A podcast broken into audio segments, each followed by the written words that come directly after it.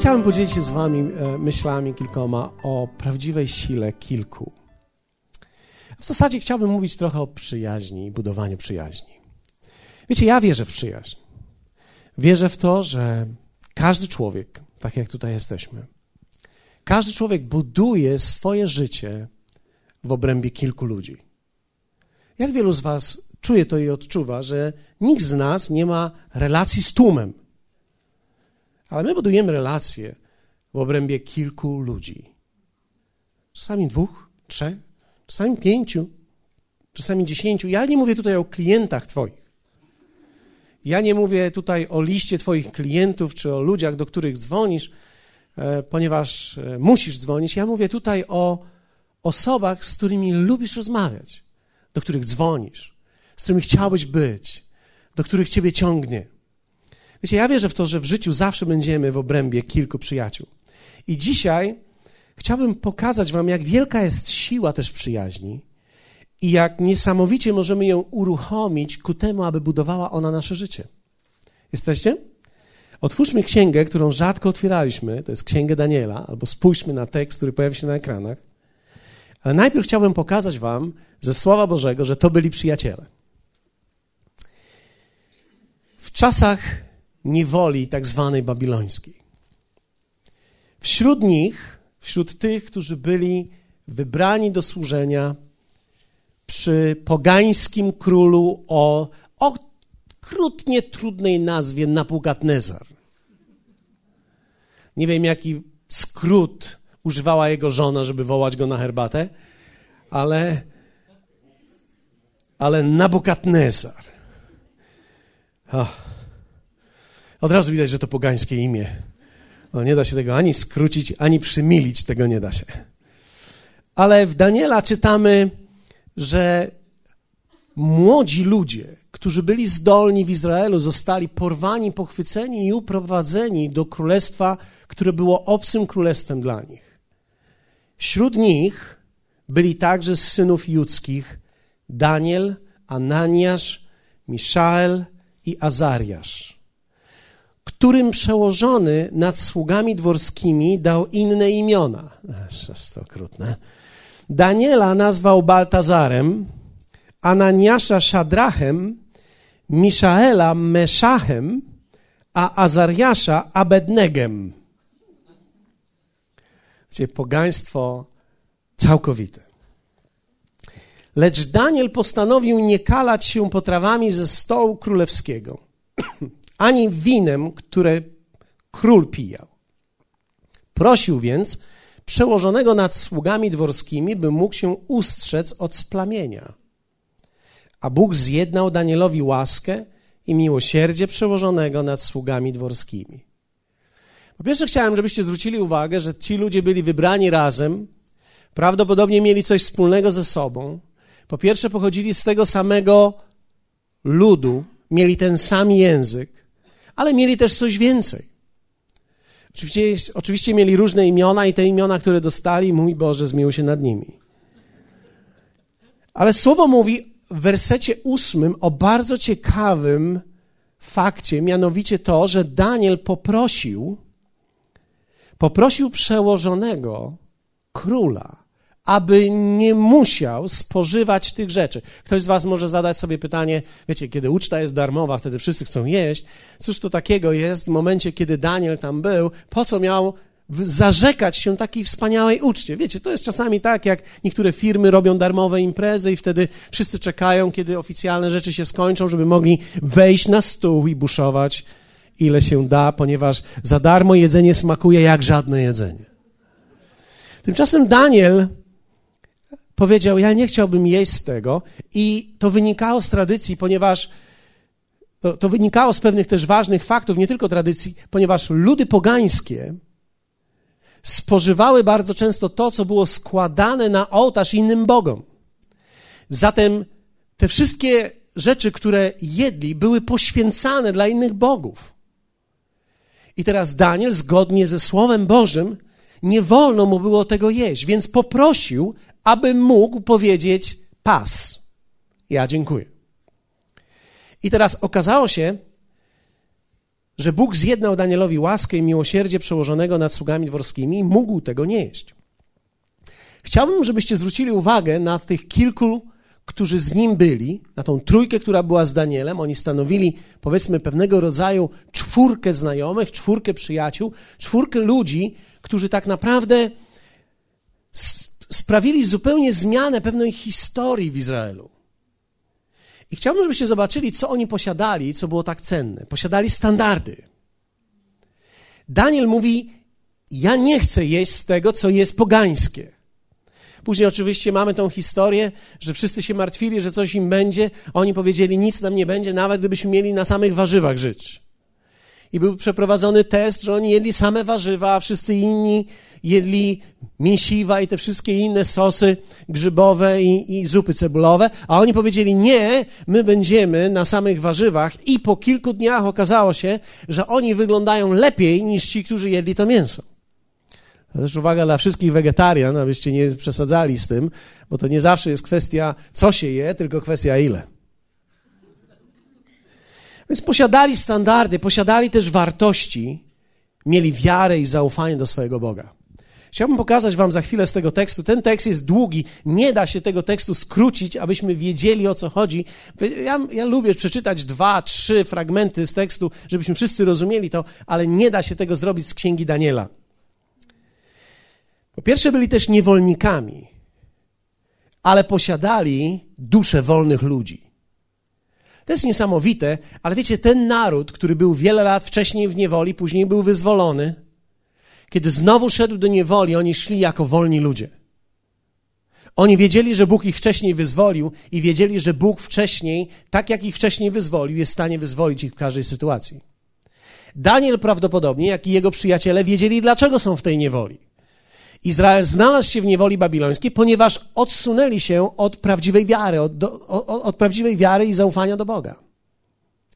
Ale byli też bezkompromisowi co oznacza, że posiadali wartości, które niezależne były od okoliczności. Wiecie, brak kompromisu to nie jest tak naprawdę tylko i wyłącznie siła charakteru, że ja nie tego nie zrobię, nie tego nie zrobię. Bardzo często zależy od tego, w co naprawdę człowiek wierzy.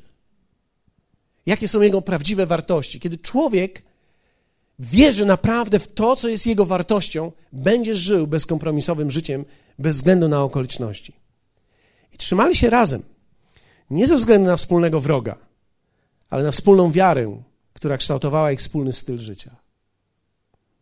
I chciałbym, żebyśmy teraz przeczytali ten dłuższy fragment z Księgi Daniela, ponieważ on jest fascynujący. Ktoś z Was słyszał o piecu ognistym? Okej, okay. a ci, którzy nie słyszeli, niech otworzą usta, bo słuchajcie, to jest fascynujące. To jest, to jest jak tiller. Przyszli do króla kapusie i powiedzieli: Ty, królu, wydałeś rozkaz, by każdy, kto usłyszy głos rogów, fletu, cytry, harfy, lutni i dud oraz wszystkiego rodzaju instrumentów muzycznych, padł i oddał pokłon złotemu posągowi.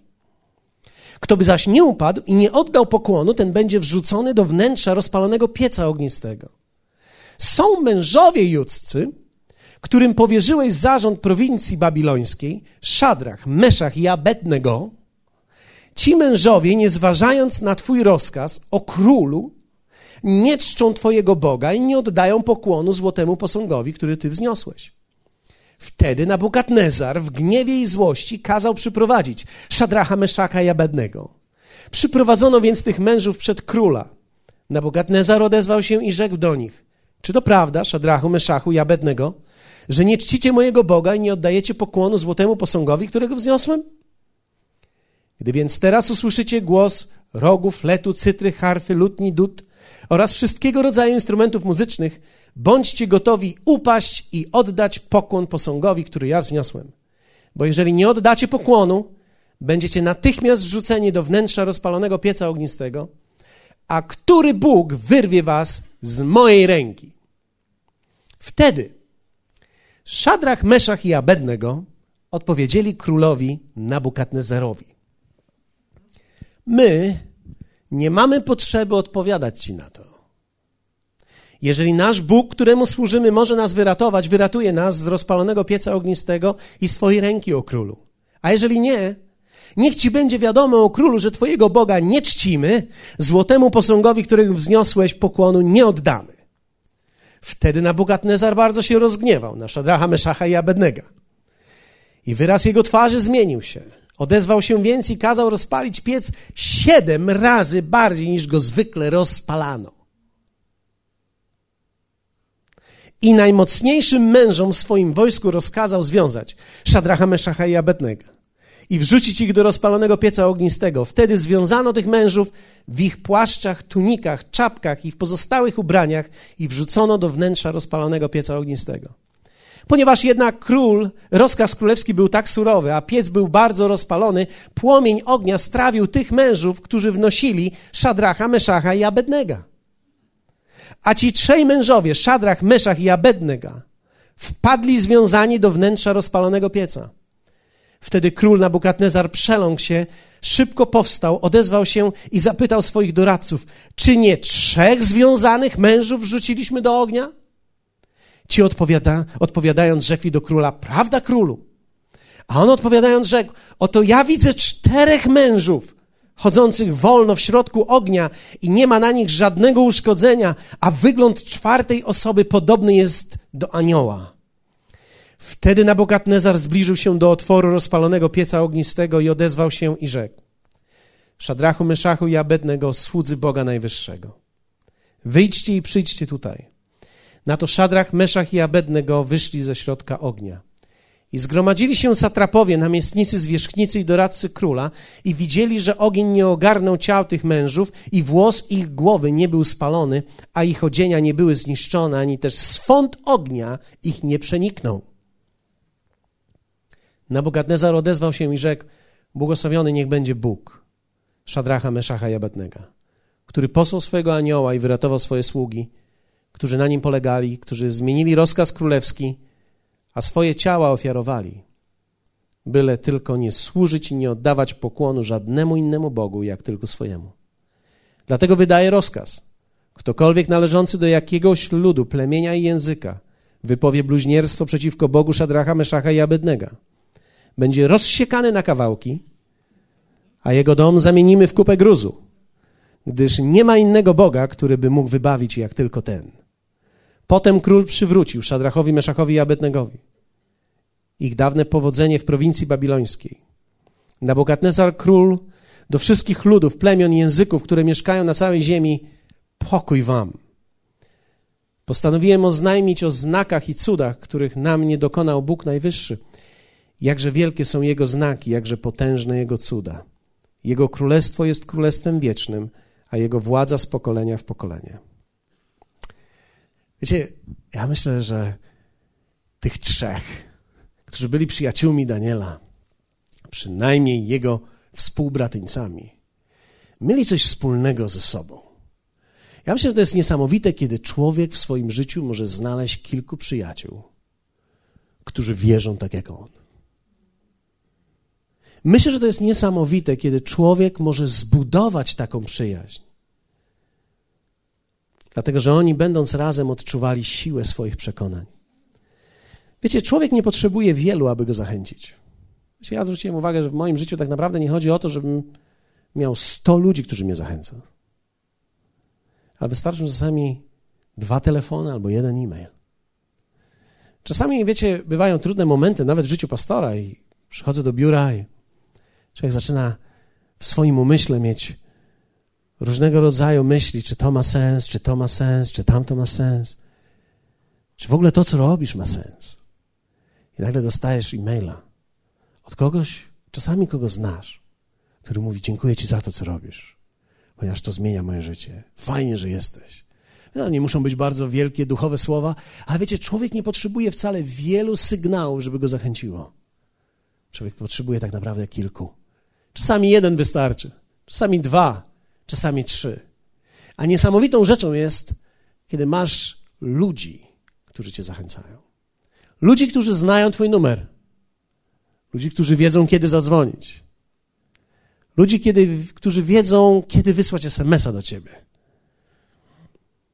Czasami jedna albo dwie osoby w życiu wystarczają, abyśmy szli dalej.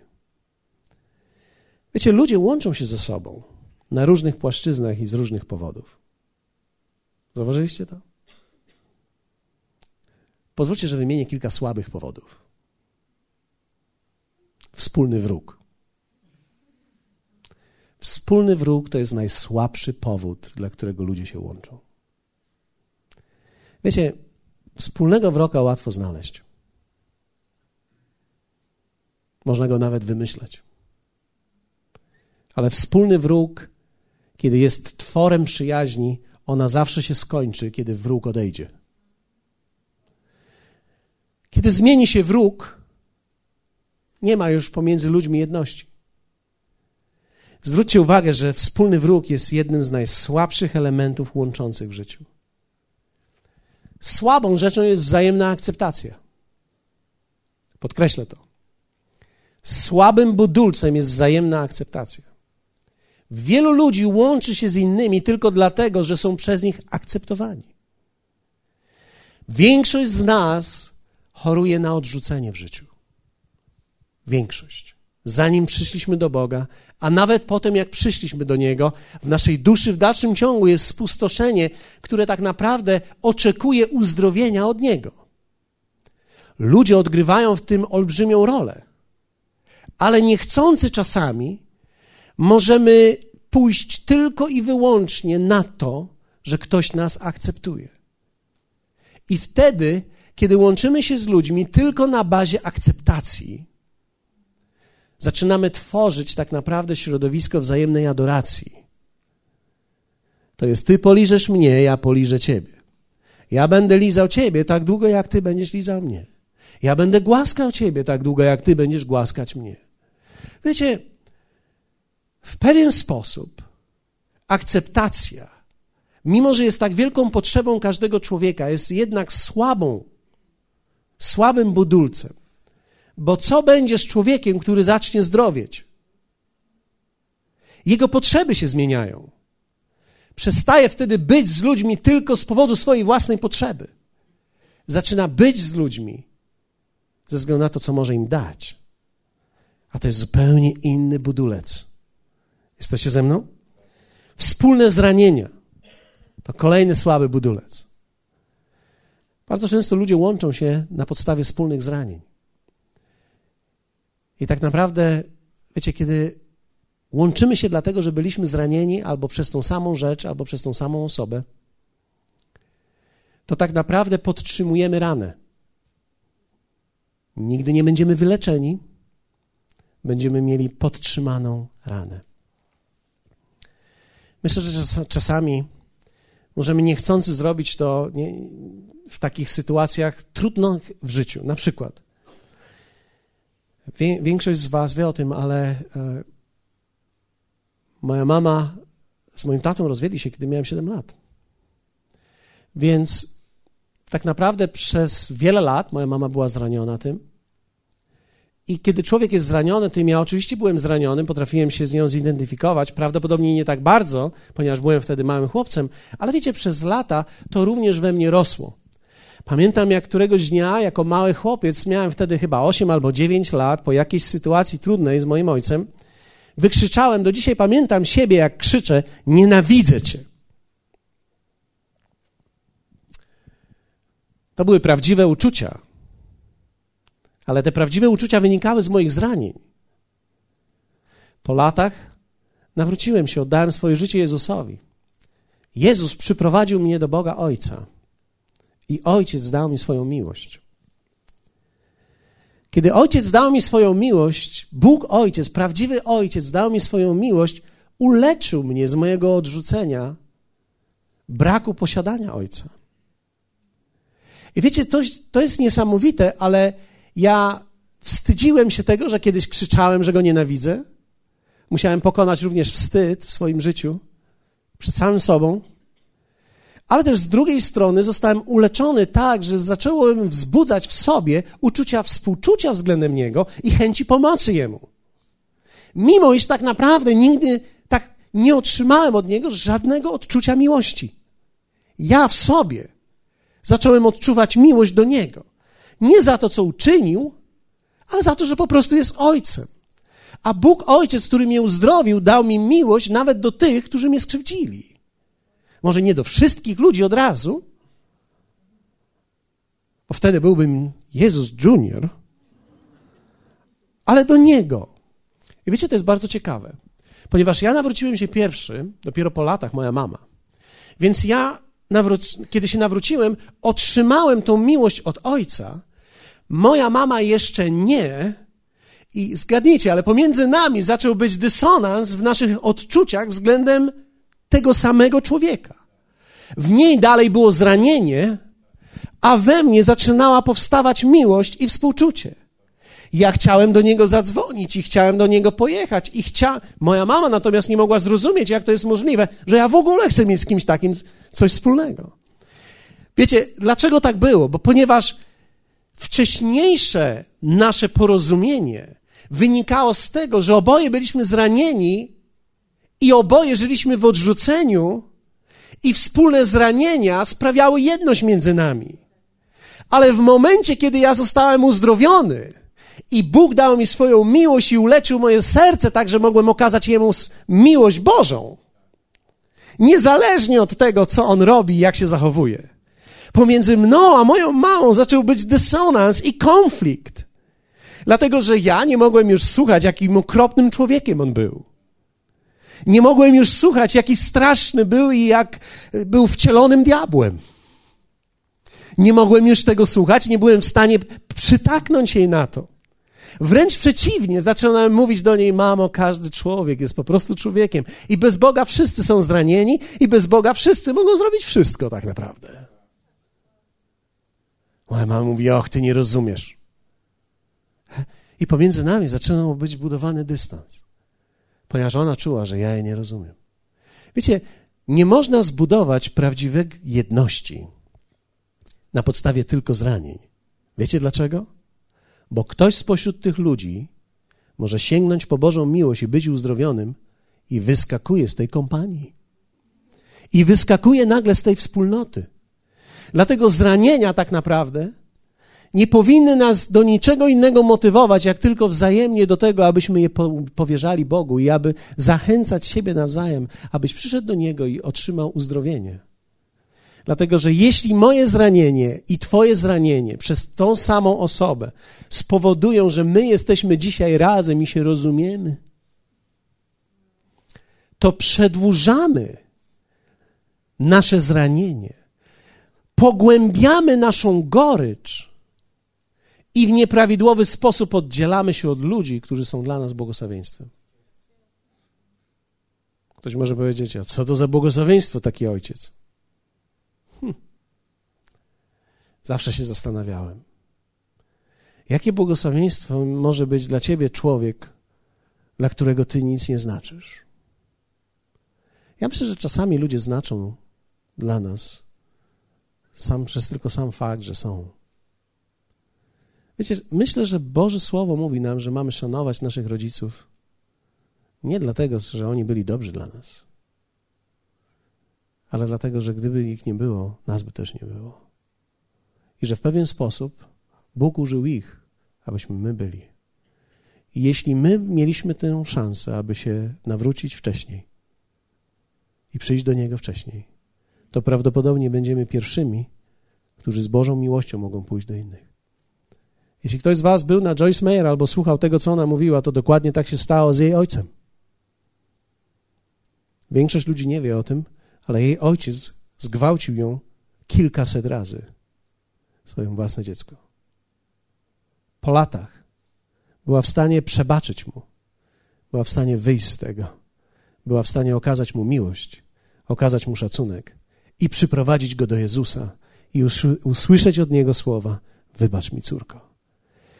Wiecie, czasami nie zdajemy sobie sprawy z tego,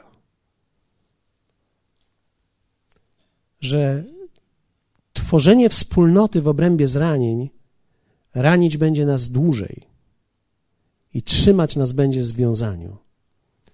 Dlatego ja wierzę w to, że to nie zranienia były tym, co łączyły Szadracha, Meszacha i Abednego, ale było to tak naprawdę ich wspólne wartości, które mieli. Wiecie, to wymieniłem przed Wami przed chwilą te słabe powody. Myślę, że w dalszym ciągu one są obecne w kościele. Ludzie są ranieni przez jakąś osobę i zaczynają tworzyć koalicję przeciwko tej osobie. Posłuchaj. Jak chcesz pomóc tej osobie, kiedy tworzysz koalicję przeciwko niej? Żeby w końcu zrozumiała. Wiecie, w końcu to my musimy zrozumieć. Wszyscy. Że tylko Bóg, który przychodzi do serca człowieka, jest w stanie zmienić jego serce. Żaden człowiek nie wpłynie na serce drugiego człowieka. Człowiek człowieka nie zmienia. Człowiek człowieka związuje. Próbowałeś kiedyś zmienić swoją żonę?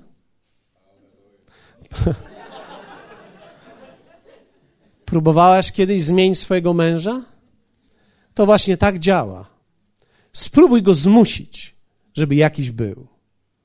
Czasami tworzymy koalicję, bo myślimy, jak nas będzie więcej, kupą go zaatakujemy. To go pokonamy. Co chcesz zrobić z tym człowiekiem? Zniszczyć go czy pomóc mu? Jeśli chcesz mu pomóc, pomódl się o niego. Proś Boga, aby otworzył mu oczy. Ale nigdy nie twórz koalicji przeciwko niemu. Ponieważ w ten sposób przedłużasz swoją własną ranę, łączysz się w koalicji, która tak naprawdę nie ma żadnej przyszłości i niczego nie stworzysz. Wierzę w to, że nawet tu w kościele musimy być ostrożni w naszych rodzinach, w naszych domach, ale nawet w kościele.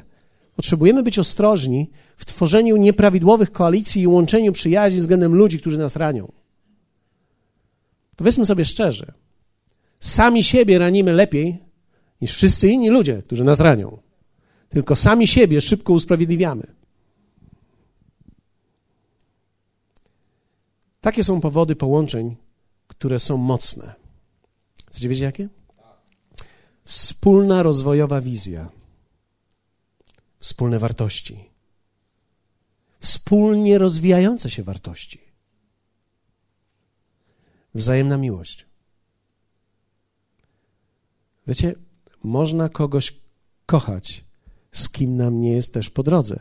Więc nie zawsze miłość jest tym pierwszym aspektem bycia razem. Ja kocham wielu ludzi, z którymi nie idę w ich stronę. Ale w porządku. Ale miłość w konsekwencji wiąże w bardzo niesamowity sposób. Ale wspólne rozwojowe wartości zawsze będą i wizja największymi budulcami jedności. Więc jak budować swoją grupę, jak budować swoich przyjaciół, w jaki sposób tworzyć grupę przyjaźni? Ktoś z Was może powiedzieć: Ja nie mam przyjaciół. Ale w porządku. Możesz zacząć od siebie samego. Prawdopodobnie człowiek, który nie ma przyjaciół, jest w takim stanie, ponieważ sam siebie nie lubi. Widzisz, kiedy sam siebie nie lubisz, sam siebie ciągle potępiasz i męczysz sam siebie, to jest przyczyna, dla której inni ludzie nie chcą z tobą być.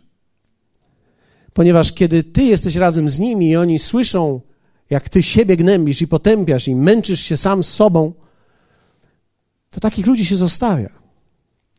Najpierw musisz zacząć prawidłową relację z samym sobą i pokochać siebie we właściwy sposób. Nie pokochać swojego ego, moje dary. Pokochaj siebie. Swoją kluskę z prawej i z lewej.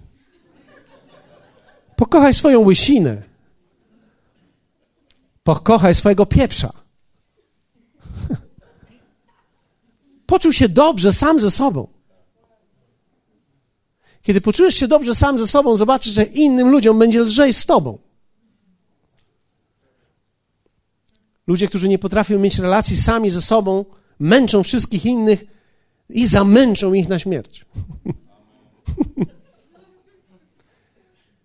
Więc jak budować swoją grupę? Zacznij najpierw od siebie. Każdy ma szansę.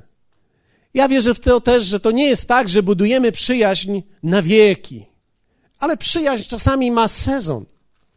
Czasami jesteśmy z ludźmi ileś lat. Niektórzy przyjaciele, kiedy dojdziecie do tego wieku, co ja, pewnego dnia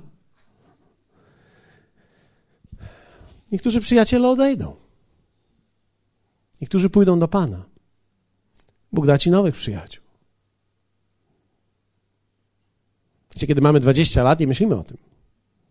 Ale kiedy mamy 65 lat, to jest w, taki, w takim momencie niektórzy z Twoich przyjaciół czy, czy, czy, czy ludzi, których znałeś, już ich nie ma. A więc mamy lata ze sobą i musimy umieć te lata dobrze spędzić i te lata ze sobą, wiecie, zapamiętać. Ja, ja mówiłem to wielokrotnie, większość ludzi mi nie wierzy za każdym razem, kiedy to mówię. Za 10 lat wielu z Was tutaj nie będzie. Nie dlatego, że pomrzecie. Ale niektórzy z Was pojadą gdzieś. Niektórych z Was Bóg powoła do innych miejsc.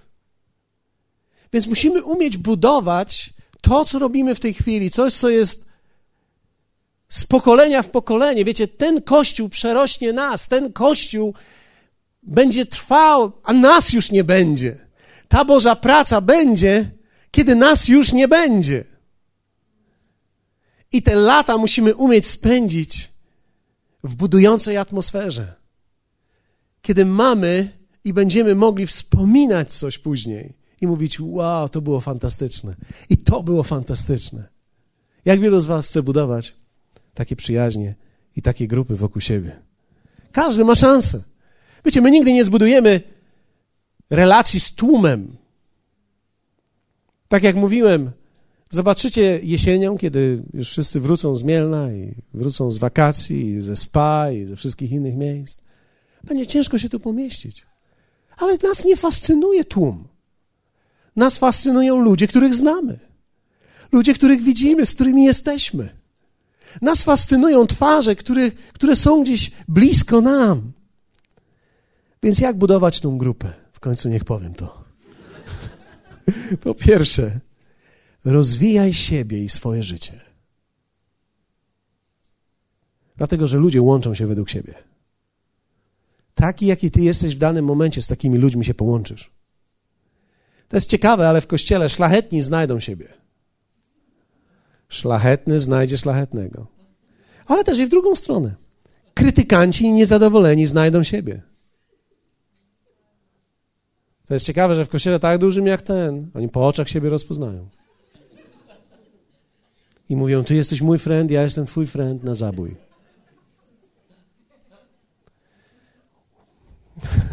tak już jest. Ludzie zawsze znajdą ludzi, którzy dzielą z nimi tą samą pasję. Dlatego, że my łączymy się według pasji. Dobieramy ludzi, w których płonie to samo, co w nas. Więc teraz, kiedy płoną w tobie zranienia, to będziesz szukał tego, kto tak samo kwęka jak ty. Usiądziesz z nimi i powiesz, no nareszcie ktoś prawdę mówi. On nie mówi prawdy, on mówi to, co jest w tobie. Więc kiedy ty jesteś kwękalski i on kwęka, to dwóch kwękaków się znalazło. Fantazja. Ale kiedy ktoś kwęka i usiądzie obok niego człowiek, który ma pasję dla Boga, chce coś zmieniać, chce się rozwijać, posiedzi chwilę, a tamten, y, y, y, a ten myśli sobie, I'm out of here. Znikam stąd. To nie mój klub, sorry, fajnie, dzięki za kawę, sorry, nara, nara. I bierze kawę i idzie i szuka błysku w oczach. Gdzie są ludzie, którzy chcą się rozwijać, gdzie są ludzie pozytywni.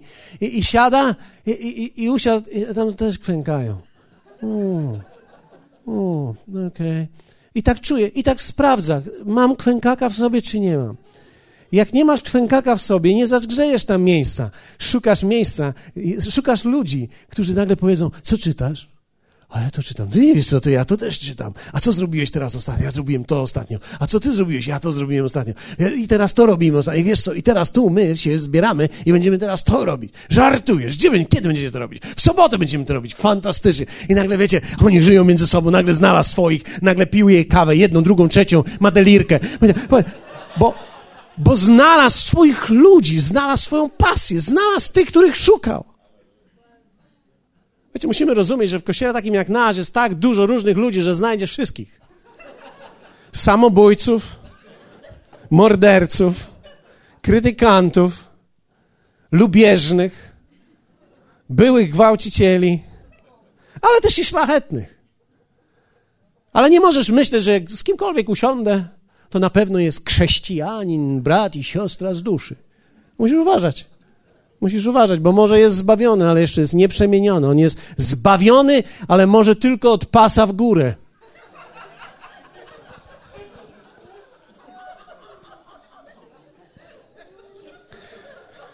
To jest ciekawe.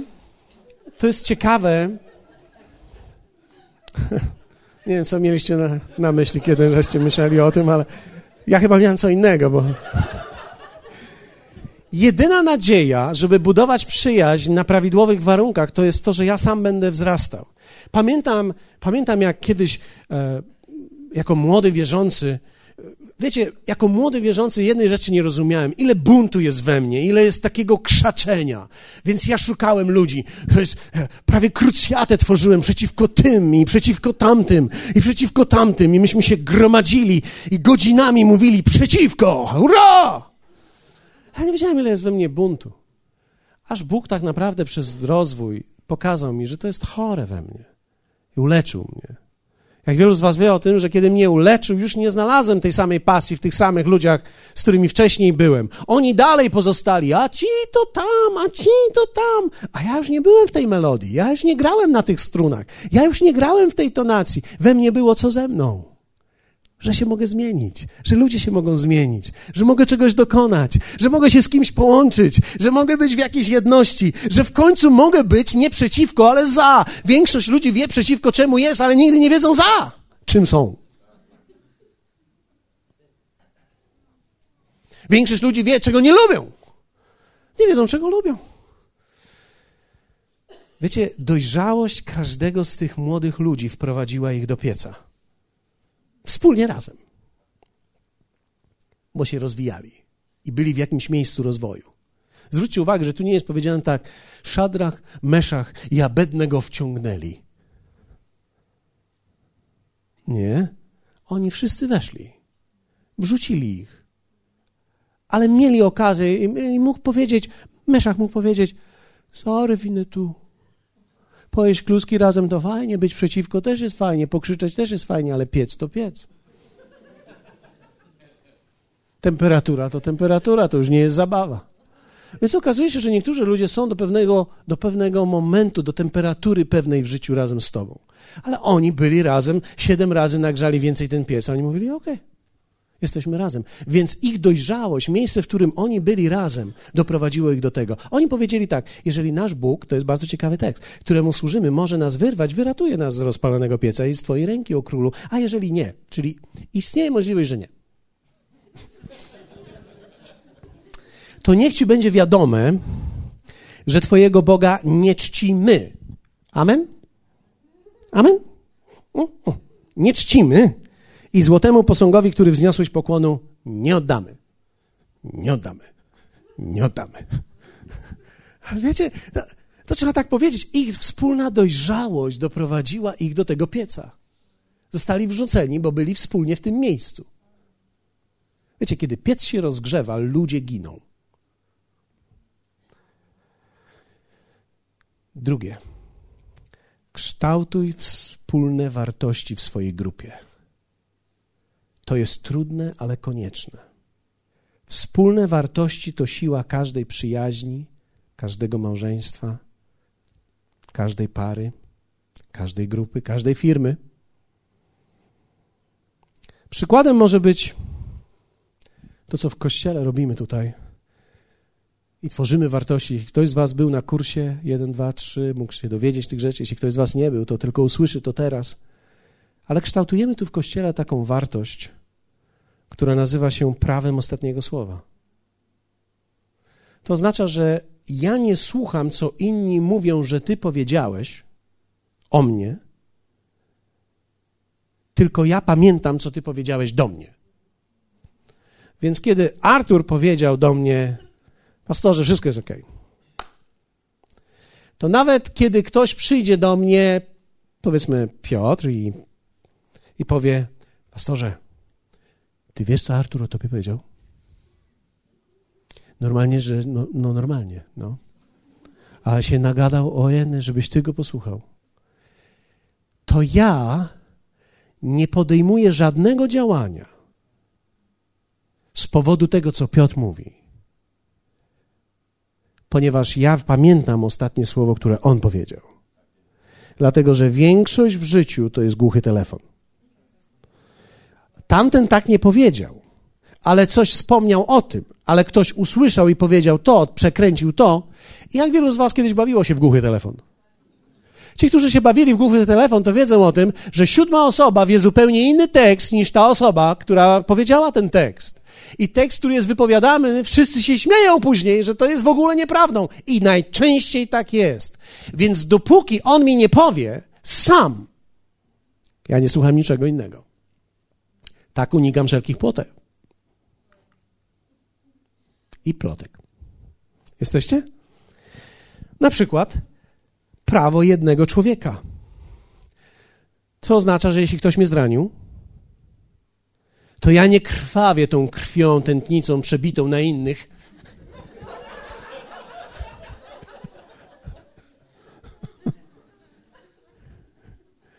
Tylko idę do tego, który mnie zranił.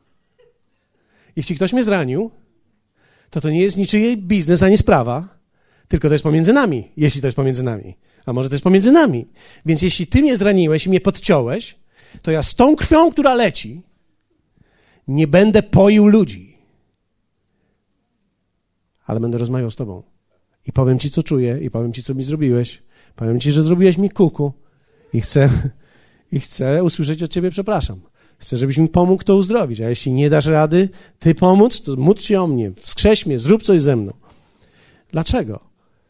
Ponieważ kiedy ja będę rozlewał i pryskał po wszystkich, to będę straszył wszystkich tym człowiekiem. A ja nie mam do tego prawa. Dlatego, że w większości ludzie ranią nas przez przypadek. Rzadko kiedy ktoś rani nas, bo chce. Musisz naprawdę trafić na zombie. A tak, taki się od razu nie rodzi, wierz mi. To już takim człowiek się staje dopiero. To już trzeba być naprawdę wtedy. To jest takie prawo, to, jest, to są wartości, które budujemy w naszych grupach. W naszej przyjaźni to są ważne wartości, które będziesz budował w swojej firmie. Kiedy ktoś z Was myśli o firmie, to są wartości, które również są potrzebne tam. Albo prawo zachodzącego słońca. To jest ciekawe prawo, które mówi o tym, że zanim słońce zajdzie, ja się z Tobą pojednam. Wiecie, to jest piękne. Jest nieprawdopodobne dla mnie w kościele, jak ludzie przychodzą czasami i mówią, a ten i ten w 2004 zrobił mi to. Naprawdę. I jeszcze do tej pory krwawisz? Ty jesteś dopiero normalnie jak weteran. Wiecie, niektórzy ludzie nigdy do szpitala nie trafili. Oni cały czas dostają. Krwawią po wszystkich. I nie wiedzą, co z tym zrobić. Kiedy ktoś cię dotknie, natychmiast powinieneś łączyć się z nim i natychmiast szukać pojednania. Dla małżeństw nie kładźcie się spać w dwóch różnych pokojach albo na dwóch różnych łóżkach, albo ona u góry, a ty na dole sobie kołdrę ściągniesz, jedną i drugą się przykryjesz. Nie chorujcie na to. Życie jest zbyt krótkie, szkoda każdej nocy. Nie wiem, o czym wy myślicie, ale ja naprawdę myślę pozytywnie o spaniu. Szkoda każdego wieczoru, szkoda każdego przytulenia. Wiecie, kiedy ludzie odchodzą, dopiero my mówimy, o jeny, co ja bym mu nie powiedział, albo co by nie powinniśmy zrobić. Naprawdę jesteśmy ze sobą krótko, a ludzie są tacy, że potrafią się zboczyć na siebie przez trzy dni, trzy miesiące, sześć lat. Trzydzieści. What? Wiecie, ja, ja myślę, że to jest piękne prawo. W naszym domu nie zawsze to zadziałało. No, co wam będę mówił, co będę ściemniał? Mam 29 sekund na ściemnianie, nie mogę stracić tego. Nie zawsze zadziałało. Ale wierzcie mi, nigdy nie mieliśmy dniówek. Czasami poszliśmy spać tak na krzywo i wstaliśmy tak, patrząc na siebie. Ja zawsze miękłem szybciej. Nie wiem, może dlatego, że facet jestem, nie wiem, co różnie jest, bo to widziałem różnie. Widziałem facetów, którzy zachowują się jak mieli okres przez trzy dni. Ale, ale naprawdę trzeba uwolnić siebie. Trzeba sobie powiedzieć: hej, myśmy się pobrali ku szczęściu, nie ku walce, ku wojnie. Mój wróg. Ludzie. Kształtujcie te wartości. Dobro innych ponad moje własne. Wspólne wartości sprawiły, że nic nie mówili i nie musieli królowi odpowiedzieć. Wiecie, jest powiedziane, my nie, potrzeb, nie potrzebujemy odpowiadać ci na to. Dlaczego? Bo oni nie muszą odpowiadać ludziom, oni odpowiedzieli sobie. Co było ich wartością? My nie potrzebujemy ci teraz, królu, tłumaczyć, dlaczego my do pieca wolimy wejść. Po co ci mamy tłumaczyć, dlaczego my ta, w takim miejscu jesteśmy? My po prostu tak mamy.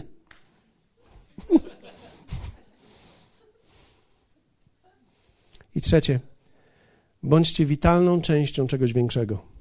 Każda mała grupa powinna być witalną częścią czegoś większego. Każda grupa powinna mieć swój kontekst. Moje przyjaźnie są wzmocnieniem dla całości ciała. Wiecie, my mamy przyjaźnie tutaj w kościele, mamy grupy też, nazywamy to ekipą. Niektórzy złośliwi nazywają to czym? Jak to było? Kliką. Wiecie, niektórzy nazywają to kliką, niektórzy nazywają to ekipą. Ja powiem tak, dla złośliwych zawsze to będzie klika, ale myśmy walczyli zbyt długo, żeby być w jedności. Żebyśmy mieli teraz to oddać. Myśmy przelali krew, żeby być w tym miejscu, w którym dzisiaj jesteśmy. I chcę, żeby dla wszystkich ludzi jedność zespołu przywódczego była wartością, a nie zagrożeniem. Jeśli dla kogoś to, że liderzy są w jedności, jest zagrożeniem, to jest jakieś chore. Weźmy razem chore.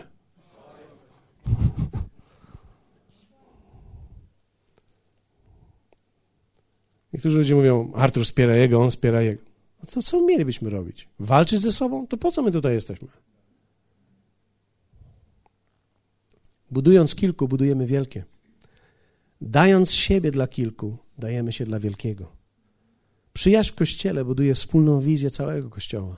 Wiecie, nasz kościół jest częścią małą, wielkiej całości. Jesteśmy częścią Federacji Kościołów Bożych w Chrystusie. Niektórzy z Was nie wiedzą o tym. Jesteśmy wielką częścią aliansu ewangelicznego, która gromadzi kilkaset kościołów w tym kraju. Jesteśmy wielką częścią Kościoła powszechnego, chrześcijaństwa, gdzie wspieramy wszystkich wierzących, oddających chwałę Jezusowi i mających wspólne kredo razem z nami. To nie jest jeden Kościół, tylko ten najważniejszy. My jesteśmy małą częścią czegoś wielkiego. I nasze przyjaźnie w Kościele są również częścią czegoś wielkiego. Kiedy mała grupa służy tylko sobie, to staje się towarzystwem wzajemnej adoracji. Nabukadnezar, król do wszystkich ludów, powiedział tak: Pokój wam! Co oznacza, że stojąc razem służyli wszystkim. Oni nie walczyli o swoje, ale walczyli o wszystkich. Dlatego król powiedział do wszystkich ludów: Pokój wam! Z powodu tych trzech ludzi, którzy stali w jedności, wszyscy mieli pokój. Powstańmy razem. Jaki jest owoc jedności? Ogień nie może ich strawić. Zauważyliście to? Problemy nie mogą ich pokonać. Ci, którzy z nimi walczą, giną. Będąc jedno, pomnażają siebie. Ktoś może powiedzieć, jak się pomnażają? Wiecie, za każdym razem, kiedy my tutaj jako Kościół stoimy w jedności, to tam było ich trzech, a Nabukadnezar widział czwartego, gdzie powiedział, a ten czwarty jest podobny do anioła Bożego. Jak wielu z Was wie o tym, że to jest Jezus Chrystus? Fragment mówi w Ewangelii Mateusza, albowiem gdzie dwóch lub trzej zgromadzeni są w moim imieniu, tam ja jestem. Kiedy my stoimy razem w jedności tutaj, Jezus jest obecny. Czy wiecie, że On jest tutaj dzisiaj między nami? Z powodu siły kilku Jezus jest obecny.